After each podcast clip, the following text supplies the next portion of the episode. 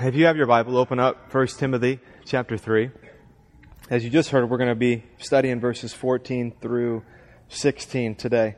Paul and Timothy are a very unlikely pair that show up in much of your New Testament. I mean, Paul, we have a, actually a physical description of him that was written around the one year 150. So we know that he was short, uh, he was stout, he was bow-legged, he had a, a, a long nose and a unibrow.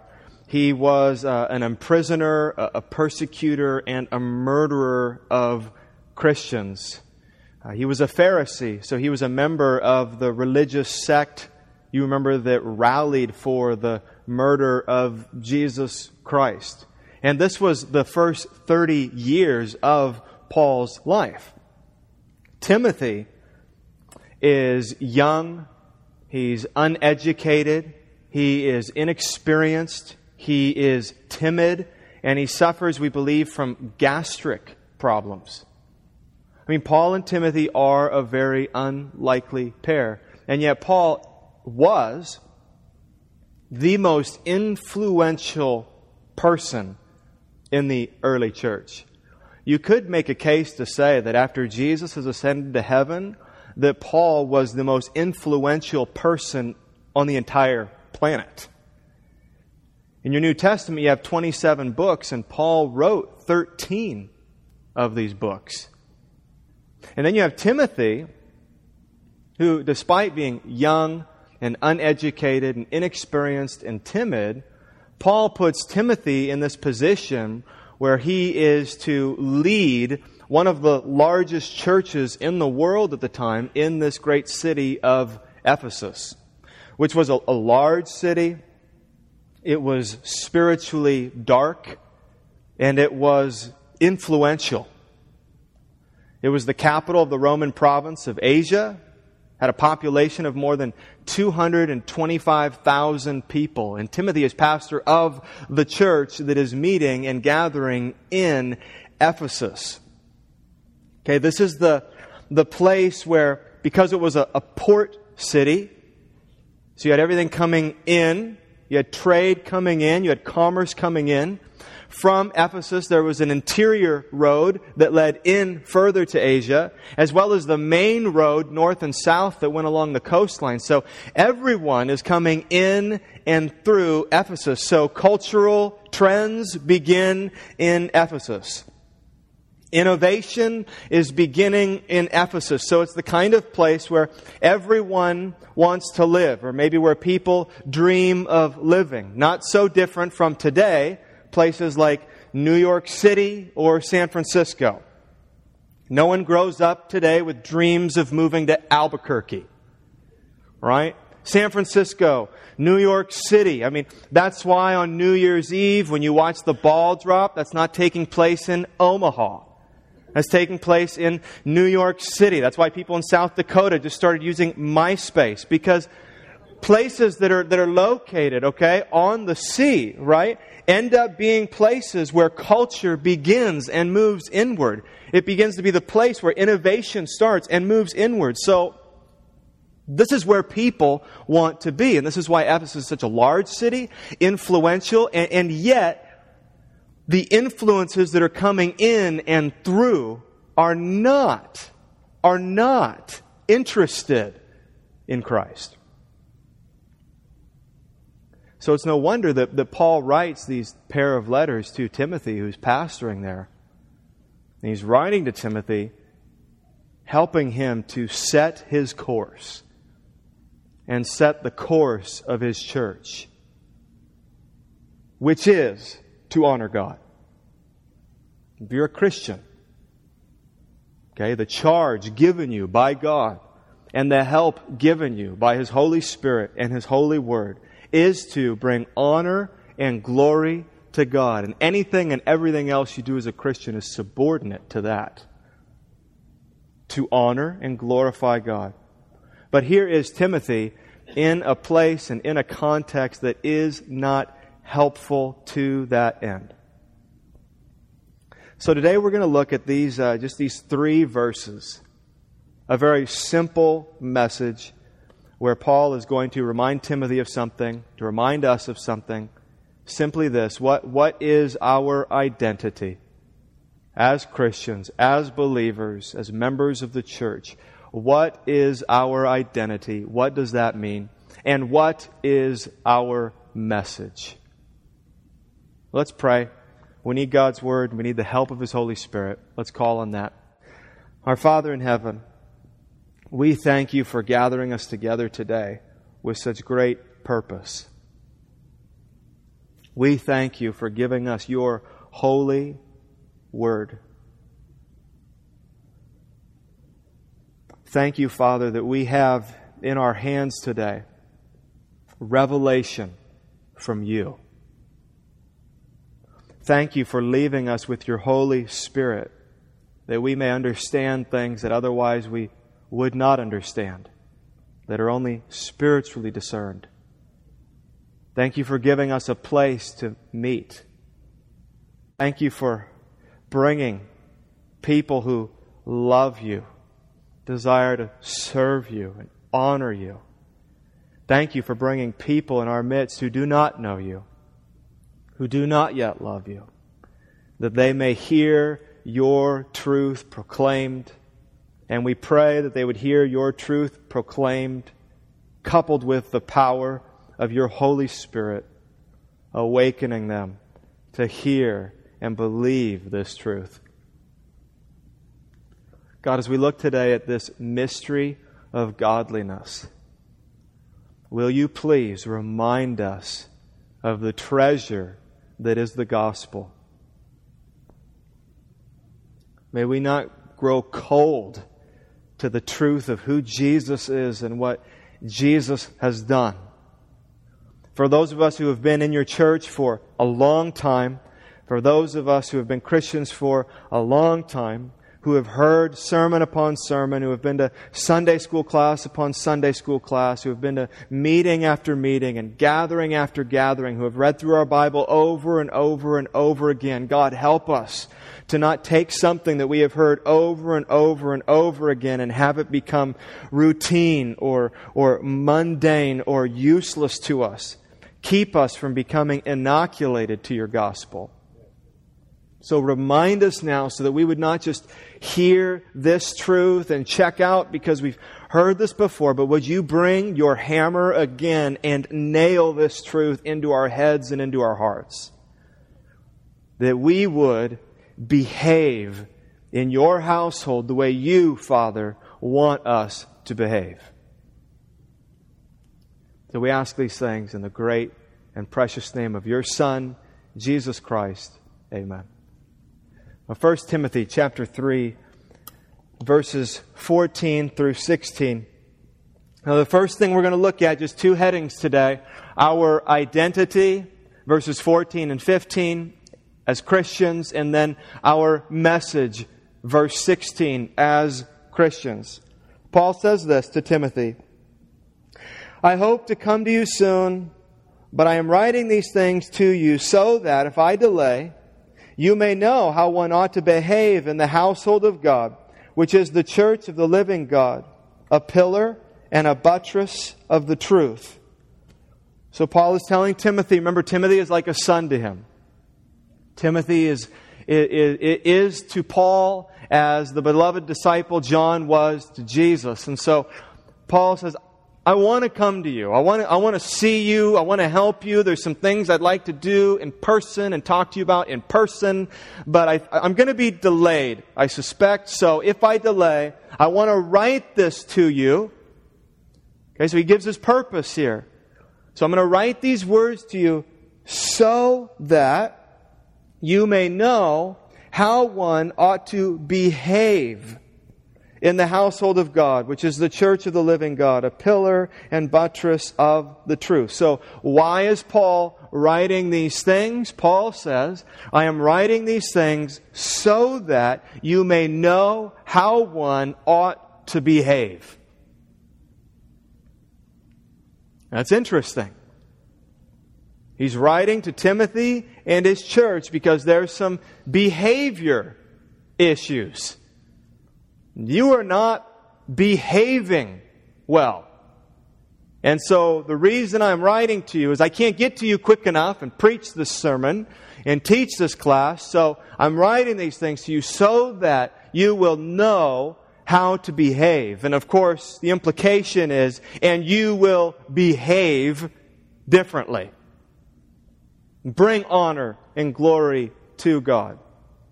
And then he identifies his audience in a, in a unique way. Who is it that he's writing to? Where is it that he's concerned about behavior? Is it outside the church or is it inside the church? We can get preoccupied today with becoming overly concerned with how people outside the church behave and not paying due concern to how people in the church behave.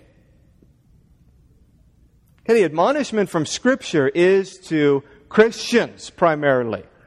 Those of you who know Jesus, who have the Holy Spirit, who have the Word of God, you are without excuse. There's no, well, I don't know what God's Word says. There's, there's no, well, I don't have the power to overcome sin. No, no, no, no, no. You have God's Word, and you have God's Spirit that you may walk in the Spirit and no longer according to the flesh. So there's no excuse for us in the church. That is where Paul is looking for a change in behavior. But listen, he says three things to define this church that is in Ephesus and to define us today. As believers, as Christians, he uses three phrases. The first one is we are the household of God. When we talk about us being a, a family, when we talk about the church, capital C, global and timeless, being a family, or we talk about the church, veritas, lowercase c, a local expression of that church, we talk about us being a family.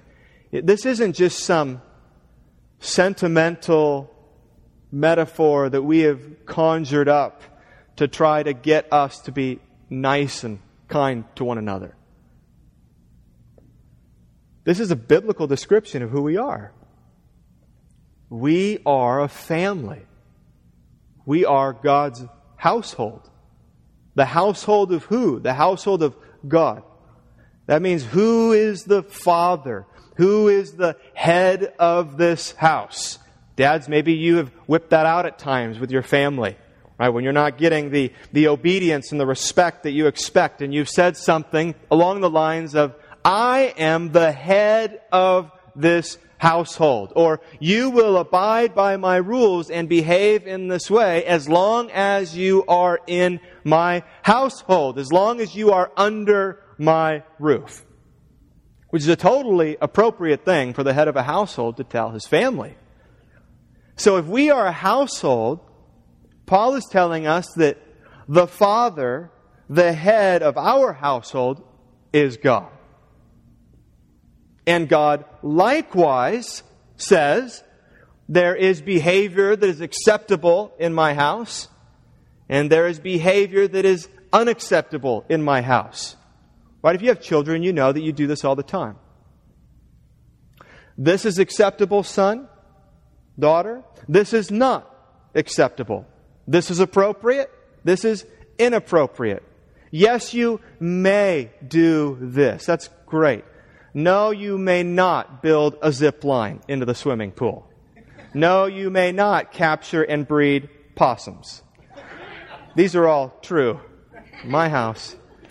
No, you may not uh, resolve conflict with violence. No, you may not raise your voice with your mother or with your father. No, you may not allow all of these noises to come out of your body in front of your mother. No, you may not speak to your brother or to your parents this way, right? We say there is, there is behavior as long as you are in this household, there is behavior that is unacceptable and there's behavior that is acceptable. And so, Paul is driving at that and saying, We are members of the household of God. And I'm writing to you so that you know how to behave in God's family. Ephesians 2:19 says, "So then you are no longer strangers and aliens, but you are fellow citizens with the saints and members of the household of God, So we are God's adopted sons and daughters, Christians. He gets more specific, or says it in another way. We are the household of God, which is the church of the living God.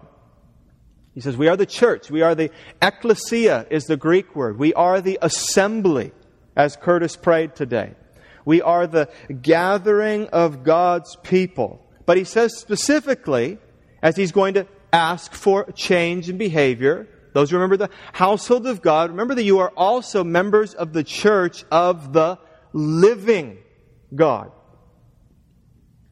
This is said over and over and over again in Scripture that we serve and we believe in, we are under a living God. 2 Corinthians 6 16. What agreement has the temple of God with idols? For we are the temple of the living God.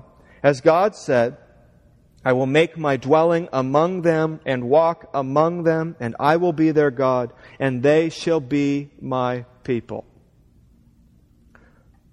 Okay, the world in large part decided long ago that God was dead. And what has been happening since is people are just walking around simply reinventing God coming up with our own ideas of, of who God is and, and how God thinks of me. And of course, God always thinks very highly of me. And God's, this God that is conjured up has very low standards. He's sort of like the administrator in a junior college.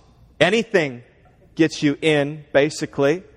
And God's standards, while being low, also, I'm actually very good and very righteous. So you put God's low standards together and my high quality of character, and there's no longer any issues between me and God. And so we've just dissolved what the greatest problem of humanity is, and that is that we are sinners underneath the wrath of God. But we've just invented a God that, that doesn't have a problem with us anymore. Okay, so here's what Paul is saying God is not dead. We serve a living God. We worship and believe and follow and obey and behave in such a way because our God is a living God. He is alive. He is active. He is, another implication is that He is present here with us. When we gather together to worship Him, He is present in an even more significant way. It means that we are not a depressed people. We are not a depressed people, as if God were dead, or as if God had abandoned us, or as if we were on our own. As Christians, loneliness is something we will never, ever, for all eternity experience. So we are, because God is a living God, this is the source of great joy. This is why it is so sad, right? When the church gets characterized as being a, a depressed people. You, you know Christians like this. You, you are perhaps a Christian like this. And you share this message of joy and hope, and then there's no joy or hope in your life.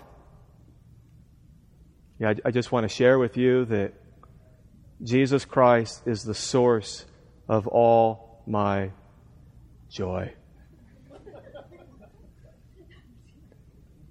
and you wonder why I have this joy, joy, joy down in my heart. It's because of the living God. No!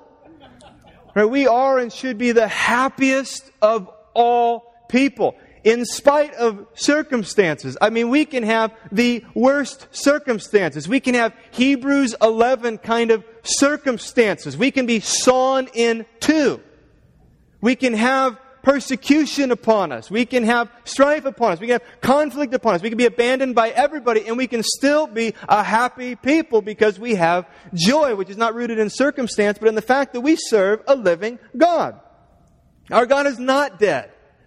Martin Luther, his wife, Katerina von Bora, There's this great story, and some of you have heard it before. There was a season where, where, where, where Luther was in this just prolonged season of depression. And he was just somber all the time. And so one day he comes home from work and his wife greets him at the door and Katerina is wearing her, her mourning clothes. Now we, we, most of us don't have mourning clothes, but she would, it would be typical for you to have clothes that, that you would wear that when, when there was a, something sorrowful or something to mourn or the loss of a loved one, you would, you would wear this clothing to signify your, your mourning and your sadness over what's taken place. And so she greets him at the door. And she's wearing just, you know, her clothes of mourning. And he looks at her and he says, Well, who, who died?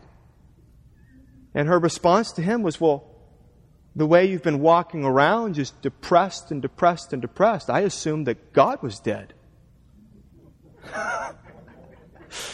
wow. That was a wonderful wife I think that snapped him out? What was she telling him? You serve a living God. Why are you moping around? Why are you crying and whining and complaining and discontent and depressed? You need to be awakened to the fact that you serve a living God who loves you and is here and who is leading. So the household of God, which is the church of the living God. And he gets more specific in defining this church that we are all a part of, which is a pillar and buttress of the truth.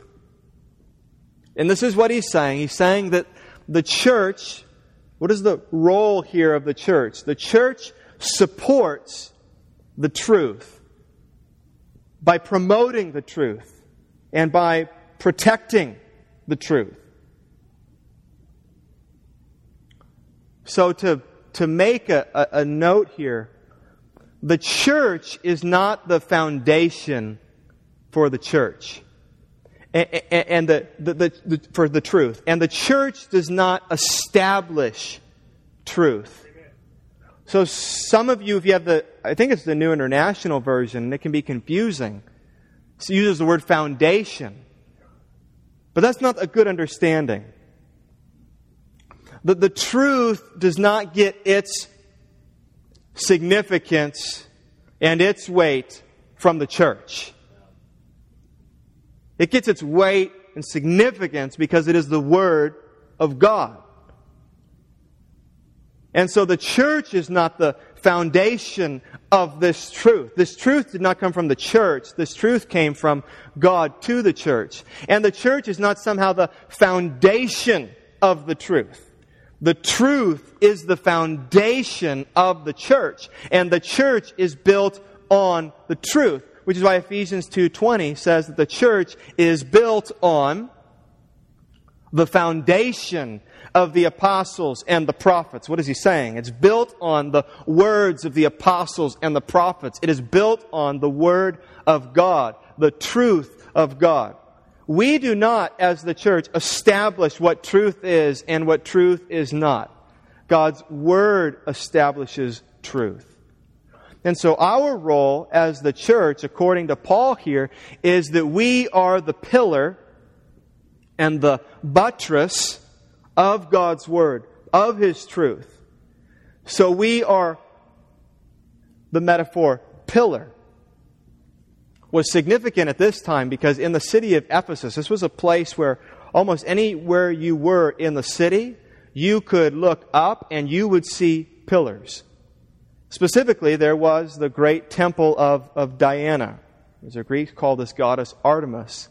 And she was worshipped in Ephesus. And they built this temple to her on a hill that was one of the seven wonders of the world. And the top of this temple was this enormous roof made of marble.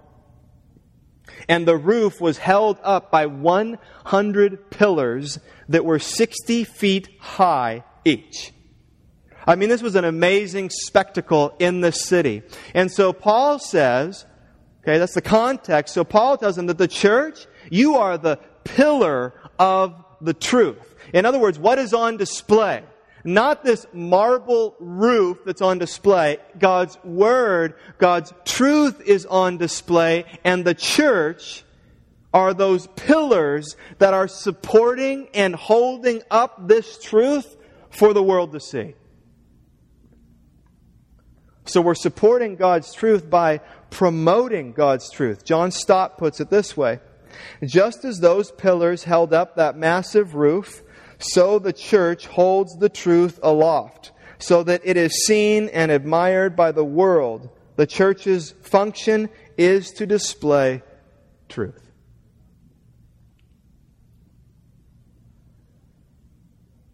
This is why we sing songs full of truth. This is why we pray. When we pray, we pray full of truth. And it's why when we preach, we preach truth.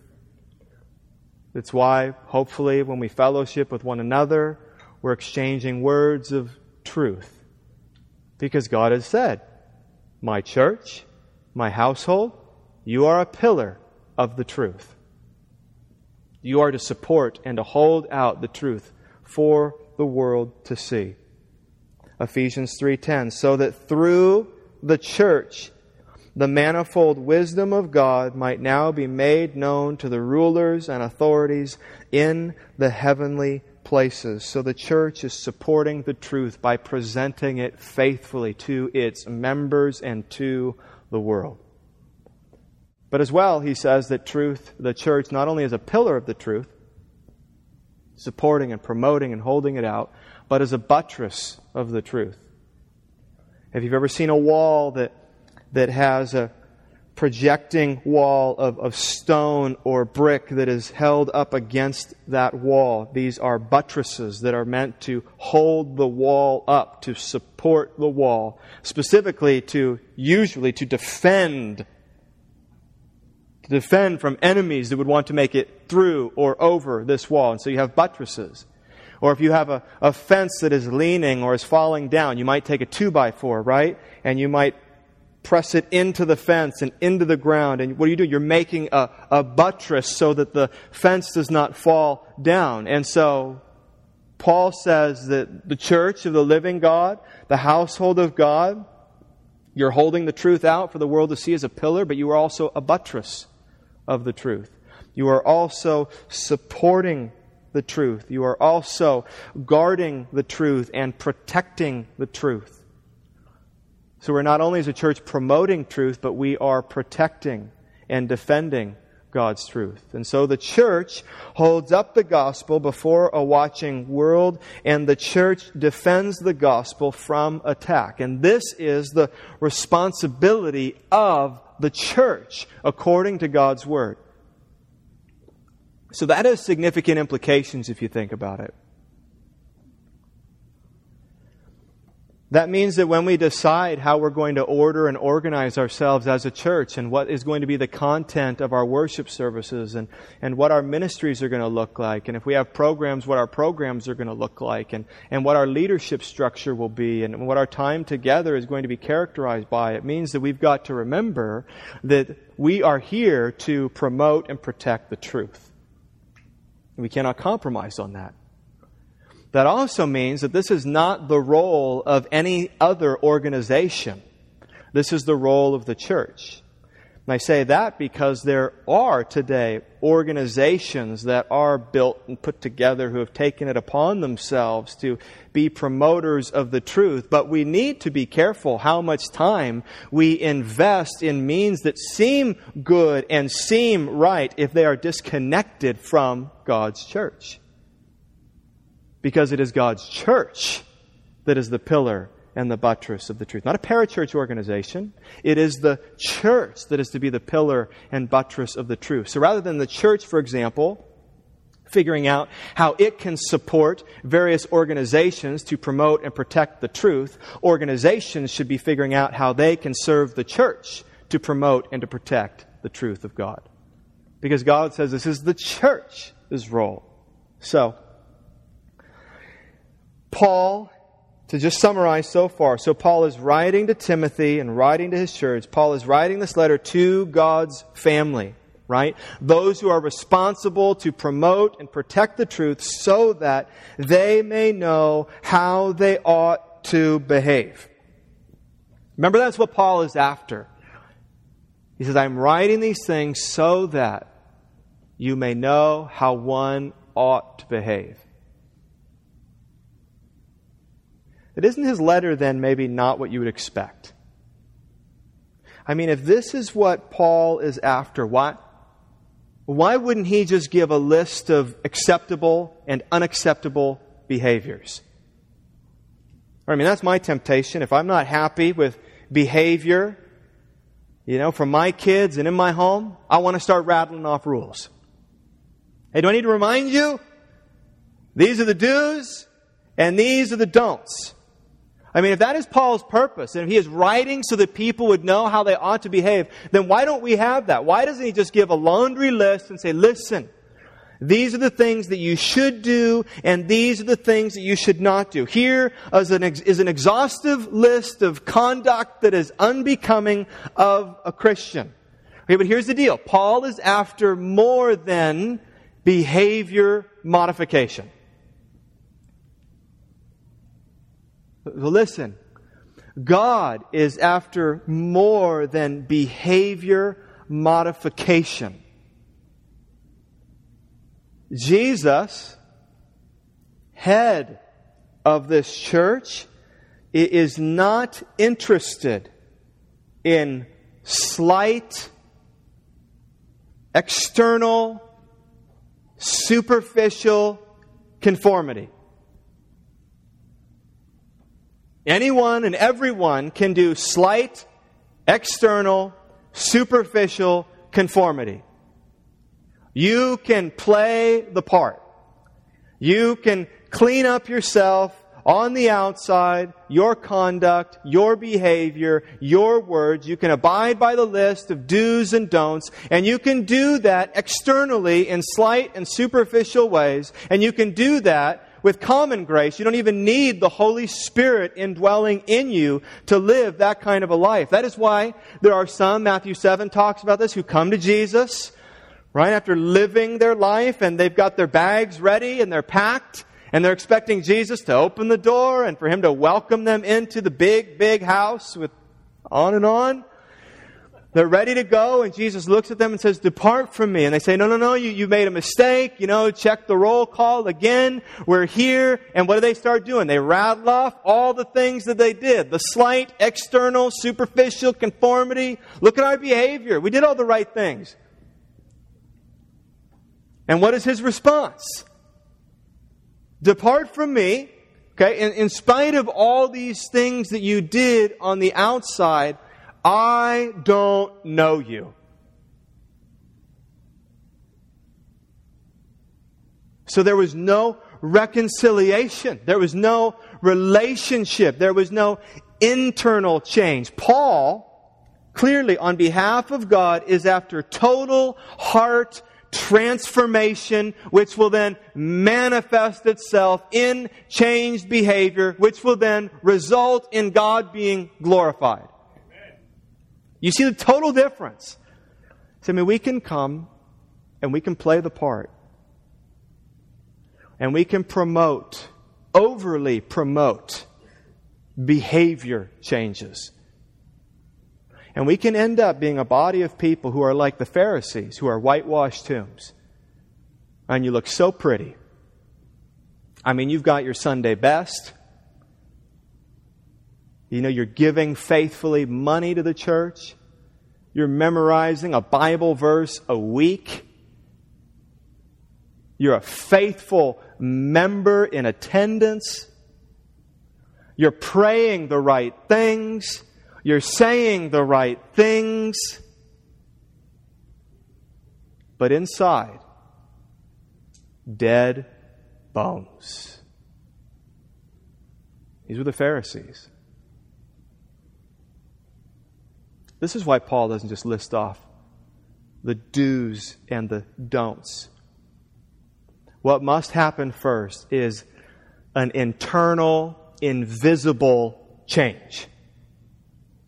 This is why rather than preaching behavior modification or moral conformity. What are we preaching? We're preaching the gospel.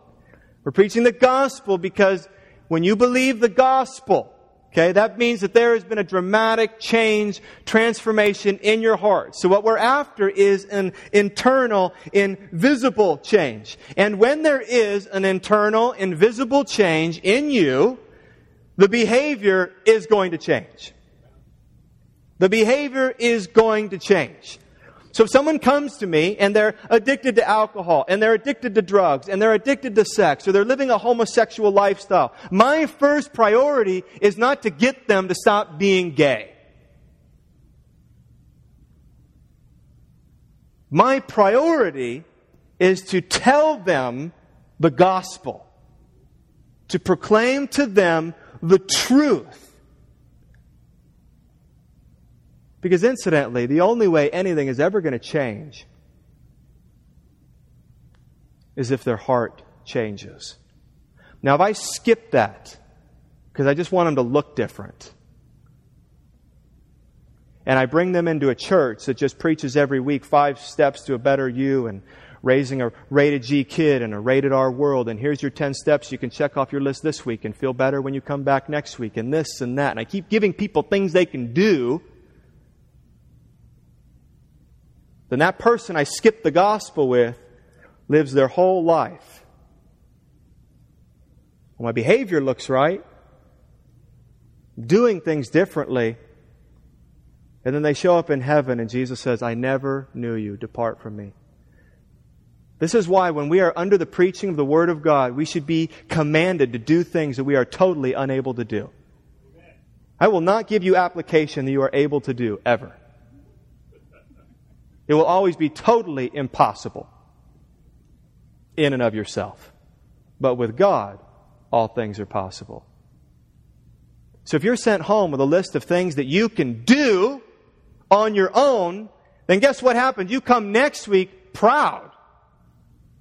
Not only proud, but unreliant on God. And then I give you another list. I mean, who's not going to go to that service? I mean, this is sweet. Right? I must be, I'm getting sanctified. I'm going to testify. I mean, every week just this and this and this, and I quit this and I quit that and I quit this. So we tell you to do impossible, impossible things. Surrender to the Lord Jesus Christ. Humble yourself before the Lord and live holy unto Him. Now, if you, if you like try to put that sentence with a little box next to it. You just can't check it throughout the week. It's like this, I can't do this. I need the gospel. I need grace to do this. I need the power of the Holy Spirit to do this. I need the truth of God's Word to even know how to do this. I need fellowship to do this. I need worship to do this. I need the means that God is giving me. Otherwise, I cannot do this. So, this is why when Paul is after behavior, what's he going to do next? He's going to articulate the gospel. What is he doing in this whole letter? He's not rattling off a list of do's and don'ts. He's after behavior change, but what is he calling people to do? To believe. As Christians, we do not call people to behave, we call people to believe. That is what God has called us to do. Rules, primarily, are for the regenerate. Lower your behavioral expectations from those who do not know Jesus Christ and do not have the indwelling power of the Holy Spirit. Call them to repentance, but tell them how on, in the world they're going to be able to repent. And it is only if they turn from sin and turn to Jesus Christ. And so Paul says, I am writing these things so that you will behave differently. And so I'm going to give you the truth of God's word. That's why he said in chapter 1 verse 10 that there is behavior that is contrary to sound doctrine. Or get your doctrine right and the behavior will change. Right thinking leads to right living. Right believing leads to right behaving. It's why if you give me. And if somebody gives you a room of people for 20 minutes with bad behavior, and your charge is to change their behavior. If I was given a room full of people whose behavior needs to change, and I was given 20 minutes with them, I wouldn't spend one minute articulating what is good behavior and what is bad behavior. I would spend all 1,200 seconds articulating the goodness and the grace of God in the gospel of Jesus Christ. And I would call you to believe. Right? Knowing that if you believe, everything changes. So, no wonder when Paul is after a behavior change, this is what he writes. So then, verse 16, this is our message. That's our identity. The household of God, the church of the living God, the pillar and buttress of the truth. And now, what is this truth, Paul? What is this truth that the church is the pillar and buttress of? What is the message that you have given us? Verse 16. Great indeed, we confess, is the mystery of godliness, which is probably a play on some words that were commonly said by Ephesian worshippers of Artemis that you see back in Acts chapter 19. In Acts chapter 19, where you remember there's this man who's making these little trinkets, right, that are so that the people in Ephesus can worship their false God. And they don't like Paul because Paul is preaching these false gods are really no gods at all. And so the keychains at the Christian bookstore, they aren't selling anymore. And the owner is really upset and angry. And so a riot ends up taking place. But it's in that passage in Acts chapter 19, verse 28 specifically, where Paul quotes them, these people are saying things like, Great, great not is the living God, but great is Artemis. And so Paul here is saying, Not so much. Great indeed, we confess it, not Artemis, is the mystery of godliness. When you see the word mystery in, in your Bible, it, it's not mystery in the, the murder she wrote Scooby Doo sense. Mystery is something that has been hidden and now it is revealed. That's typically what is meant by mystery in your Bible. So, this mystery of godliness, in other words, this, this godliness, it is something that was hidden but now it has been revealed. It has been revealed through Jesus, through God's revelation, through God's Word. And I think John MacArthur is right when he says that this mystery of godliness that has been revealed now is the truths of salvation and righteousness in Christ, which produce holiness in believers. And that is what Paul now articulates. This is the truth that we are holding up. This is the, tr- the, the truth that we are promoting and protecting. And he summarizes it in these three couplets, just these six verse, six phrases. He was manifested in the flesh, vindicated by the Spirit, seen by angels, proclaimed among the nations, believed on in the world, taken up in glory. It's just a brief summary that Paul gives of the gospel. This is helpful. We've been doing this ever since. It is helpful to have brief summaries of truth and of the gospel. This is what a creed is. This is what the Nicene Creed was and is. This is what the Apostles' Creed was and is, who some believe was born out of this text. We may see it in more modern forms like a gospel tract and where there's an articulation in a summarized form of the gospel. Or maybe you learned things when you were a kid like LDBR, life, death, burial, resurrection. Or you have a, a little John Piper booklet called For Your Joy. Or you have the the, the, the, Billy Graham tract, I think it is Steps to Peace with God. Or you have, as, as I tend to think of it, creation, fall, redemption, restoration. I mean, we have these helpful ways that are good where the gospel truth is summarized so that we can memorize this and recall this. And, and as we have occasion, we can elaborate. But we've got these basics summarized for us. And here's how Paul chooses to do it. He says, number one, Jesus is He here. Jesus, He, the Son of God, was manifested in the flesh.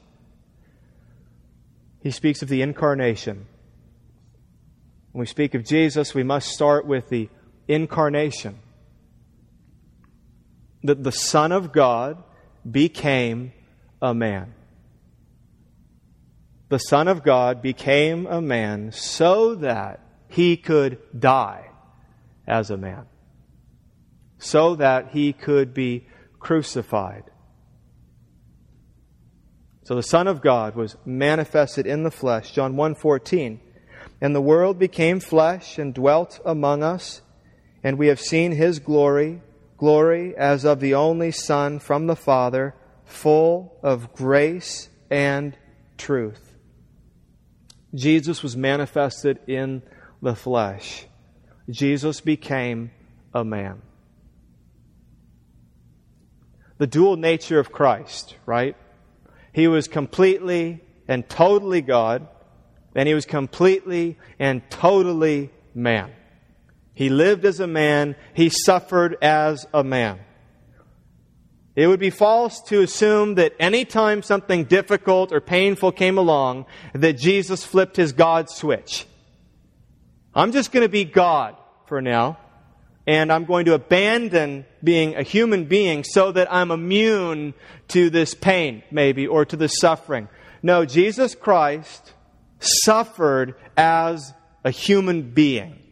He was totally man and totally God. He didn't get out of any of that suffering. This is why he is our great sympathizer and empathizer because of what he endured on our behalf. Jesus was manifested in the flesh. Number two, he was vindicated by the Spirit. In other words, by the Holy Spirit, Jesus was resurrected from the dead. He was crucified, but he was brought back to life. He was vindicated.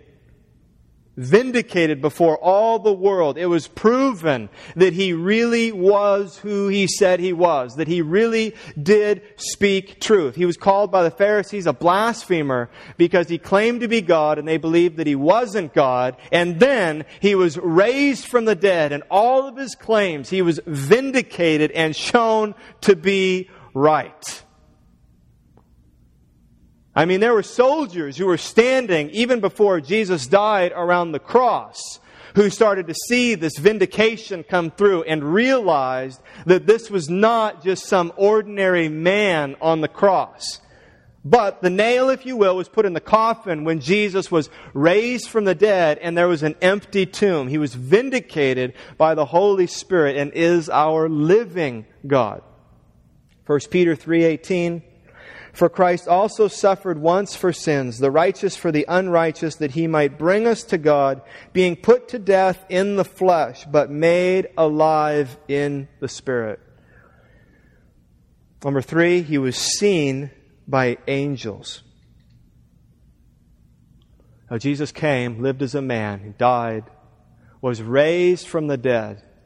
And then Scripture tells us that Jesus was and is, he was put on display as the victor, the ultimate victor, put on display for all in the heavenly realms. Just so that you and I and demons and angels would all look at the risen Jesus Christ and just say, wow. First Thessalonians says that when Jesus comes back, he comes back in a wild way. And he comes back in this way to be marveled at among those who believe. So Jesus Christ has now been at the right hand of the Father. He has been put on display to the heavenly realm. Put on display that God has won. Ephesians 1 20 through 21, that he worked in Christ when he raised him from the dead and seated him at his right hand in the heavenly places, far above all rule and authority and power and dominion, and above every name that is named, not only in this age, but also in the one to come. Right? You see this. You know this. I hope you understand this. God's big agenda, God's big purpose is He is creating so that His creation would marvel at Him and praise Him and worship Him and adore Him. This is the point of creation that God would be glorified. And God's glory, God's beauty, is seen most precisely and most clearly on the cross of Jesus Christ. And now the resurrected Jesus Christ has been put on display. And the angels now are glorifying and honoring God. And believers are praising and honoring and glorifying God. We see through a holy, spiritual eye, Christ seated at the right hand of God. And one day, Jesus will come back. And what does it say? Every tongue, every knee is going to marvel at God. Those who are under His mercy and those who are under His justice. God will be glorified in all. God is into displaying His glory and displaying himself. Which, by the way, is the most loving thing that God could do because nothing else is better for you to look to. And nothing else is more satisfying, and nothing will bring you more joy, and nothing will bring you more contentment. God would not be loving you if He pointed you to something less satisfying than Himself. And so God says, Look at me. Remember, C.S. Lewis said when he first started getting this in God's Word, he thought that God sounded like an old grandmother that was in need of compliments. Just look at me, look at me, look at me, worship me, worship me, worship me, pay attention to me, think about me, obey me, honor me. It's all about me. And this is true. God is clearly communicating that it is all about Him and that we are to look to Him and we are to honor Him. But we see that that is the best and the most loving and the most gracious thing that God can do. If I pointed you to myself and to worship me, I'm going to let you down and I'm going to fail and I'm miserable and I'm pathetic and I'm terrible and you would be sorely disappointed. It would be a life of full on misery for you. But God says, Here I am on display worship me. And we do.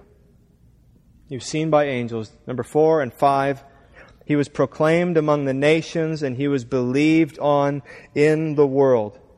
He was proclaimed among the nations. Specifically, he was taken to the Gentiles. God was no longer, his truth, his revelation was no longer primarily for Israel. It was for the Gentiles. It was for all of creation. For so the Lord, Acts 13, 47, has commanded us saying, I have made you a light for the Gentiles that you may bring salvation to the ends of the earth. But not only is this gospel proclaimed among the nations, but it was and is believed on in the world. So the message of Christ has been and is being proclaimed among the nations, and it has been effective. People are believing. People have believed. People will believe. And then finally, out of chronological order, which is interesting, he then says, Jesus, number six, the Son of God was taken up in glory Chronologically, he was taken up in glory. He was ascended before he was proclaimed among the nations and believed on in the world. But Paul wants to end with Jesus being taken up in glory. Now, it's just speculation as to why he chose to end with that truth. But in light of our understanding that God means to be glorified in all the world, and we feel the weight of Jesus reigning in heaven now as the one who's been taken up in glory and splendor, it might not be any wonder that Paul ends by saying he was taken up in glory.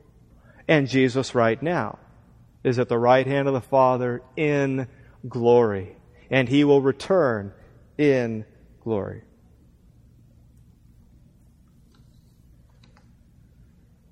In conclusion, remember what Paul's purpose is. It is, I'm writing these things so that one may know ought to, so that you may know how you ought to behave in the household of God. And I'm betting that if you're like me, there are there, there is behavior in your life that you want to change. There are things that, not only things that you have done, right, that you wish you could erase. All right, you have that. But these are things that you do. It's just bad behavior. It's what you do with your thoughts. It's what you do with your hands. It's what you do with your actions. It's what you do with your words. It's not pleasing to God. You know it's not pleasing to God. It burns your conscience. It brings conviction. And many of these things, right, you find yourself doing over and over and over again. You're like the dog that's described in the Bible that just returns to its vomit. And you do it. And, and afterwards, you don't understand why you've done this again, but you fall prey. Some of you have vices in your life right now. And so you tune in when Paul says that he's writing so that behavior may change because you know that you've got some behavior that you would really like to see changed in your life. What are you going to do after reading Paul's words? Are we going to just white knuckle it? We're just going to we're just going to bear down. Maybe you need more accountability partners to lie to. Uh, maybe if you just throw your computer away right? Maybe if you just, you know, stop driving by this. Maybe if you just surround yourself in this way. Maybe if you just. I hope that's not all that we're going to do if we want to change behavior. I mean, it's kind of like mowing the weeds. I mean, there's got to be something that we do that, that's deeper and actually uproots this. Well, how does Paul? How does Paul get to behavior change in, in, in these people? And how, how would he counsel us so that our behavior is affected? Well, he would call us to the gospel, wouldn't he? He would say, Look at Jesus, manifested in the flesh, vindicated by the Holy Spirit, seen by angels, proclaimed among the nations, believed on in the world, taken up in glory. How much time do you, in your fight against sin, how much time do you spend thinking on, contemplating, meditating the mercies of God in your life? Friends, it, it is not primarily the heart of duty and the heart of fear that is going to drive your behavior and change your behavior.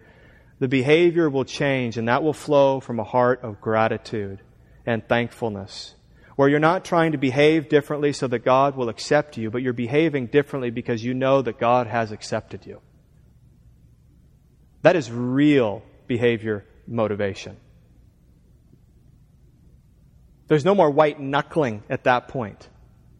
It is birthed out of our affection for God. So, how do I deepen that? How do I grow that? How do I, how do I love God more?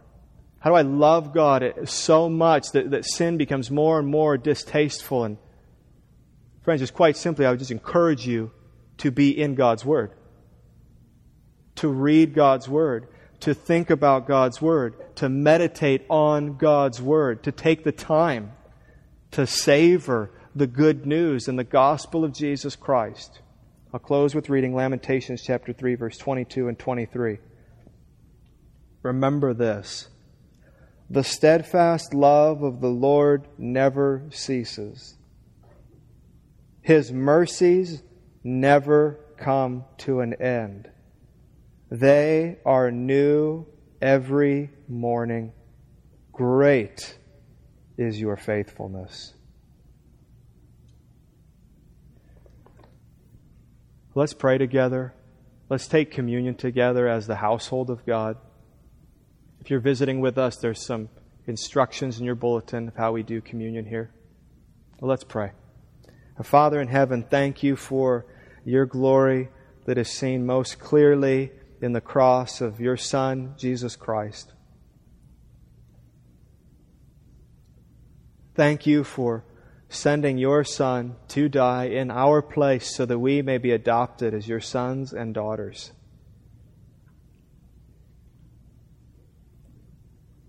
Thank you for giving us an opportunity today to think about how good you have been to us. God, you know our hearts and you know our minds.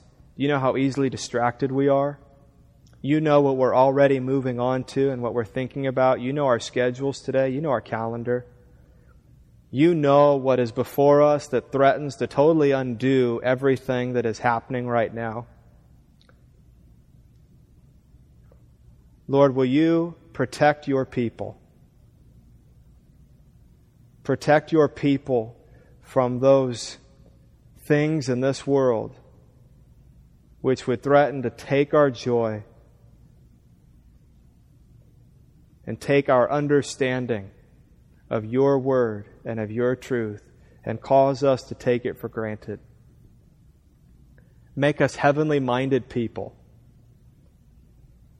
people who are never detached from your mercies and your grace and who are never forgetting how good and great and gracious you have been, who are immersing ourselves in your word and in your truth and in communion with you so that we could bring you glory and honor. We love you. We thank you for this gospel articulation we've read today. We give you all praise and glory and honor. We pray this because of and in the name of and for the sake of Jesus Christ. Amen.